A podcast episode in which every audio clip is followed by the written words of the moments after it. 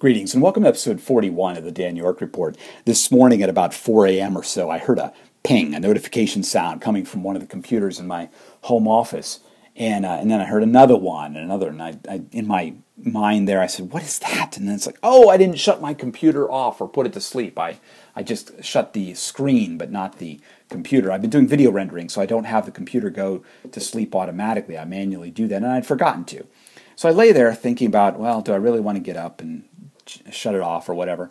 And then I heard a couple more, and I realized it was the notification sounds from TweetDeck saying that somebody was referencing one of my Twitter IDs, probably my Dan York or Deploy360 or one of those. And then I went back to sleep, and maybe an hour later, so I, I woke up again and I heard some more of these.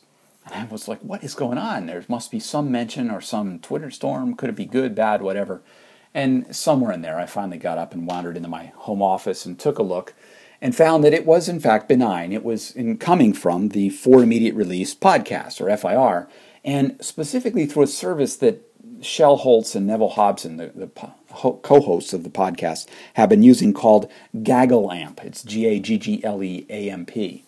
And GaggleAmp exists to amplify your messages that go on.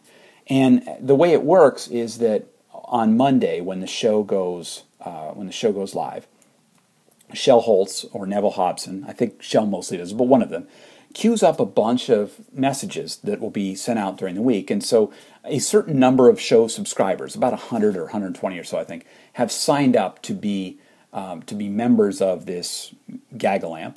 And they, uh, or it's called a gaggle, I guess, in the service, but they have agreed that they'll share these messages. And so they all get an email that comes out and says there's new messages to share and they can then look at the messages and they can choose to share those out to Twitter or Facebook or Google Plus, LinkedIn, whatever, and they can sh- they can choose to put those out there. And Shel typically queues up some messages to go out on Monday, some to go out on Wednesday, and some to go out on Friday. And so what had happened was an email went out yesterday, uh, Wednesday, to uh, or, or perhaps early this morning. I'm not quite sure when it went out to the people and said, hey, here's some, some new messages to send out. And, and one of those was the message that got tweeted, which was Monday was Columbus Day. It was also World Standards Day. Dan York reports on FIR 25 with the link. And that was what was causing it. The at Dan York that was in that message was triggering TweetDeck to go and make its notification sound, which I've chosen to, to remain on.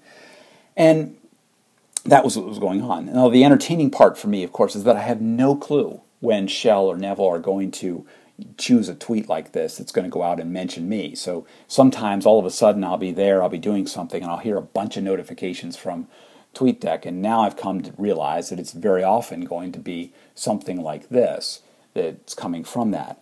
I admit to being a bit skeptical. I am a member of the Gaggle, although I don't often share that out. But I was a bit skeptical of the service, but I do admit it does seem to work. I do see the, the messages going out and knowing some of the people who are tweeting it, I know they have a, uh, a significant number of followers. And so in this case, it's getting that message out there, it's going out, and it's being um, shared, in this case on Twitter, but also on Facebook and Google Plus or LinkedIn and those services, and getting that out there so people can see that message and come back there. Shel did an interesting did an interview recently, well, actually June of 2013, with uh, Glenn Gaudet, the owner or the president and founder of GaggleAmp. And I'll put a note in the show or link in the show notes for people who want to uh, learn more about what the service could be.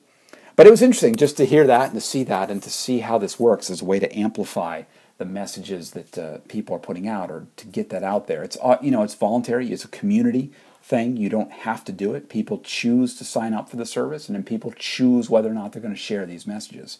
But as I found out this morning, I was reminded again, people do do it. And I'm very grateful to them for doing it because it helps drive atten- attention to the FIR podcast and the people who are uh, to the work we're doing there. But uh, again, it was an interesting way to be woken up. And I will now remember, of course, to uh, shut down my computer at night once more, although I also may solve that issue by simply turning off the notification sound in TweetDeck. But one way or the other, I won't be woken up again at 4 a.m.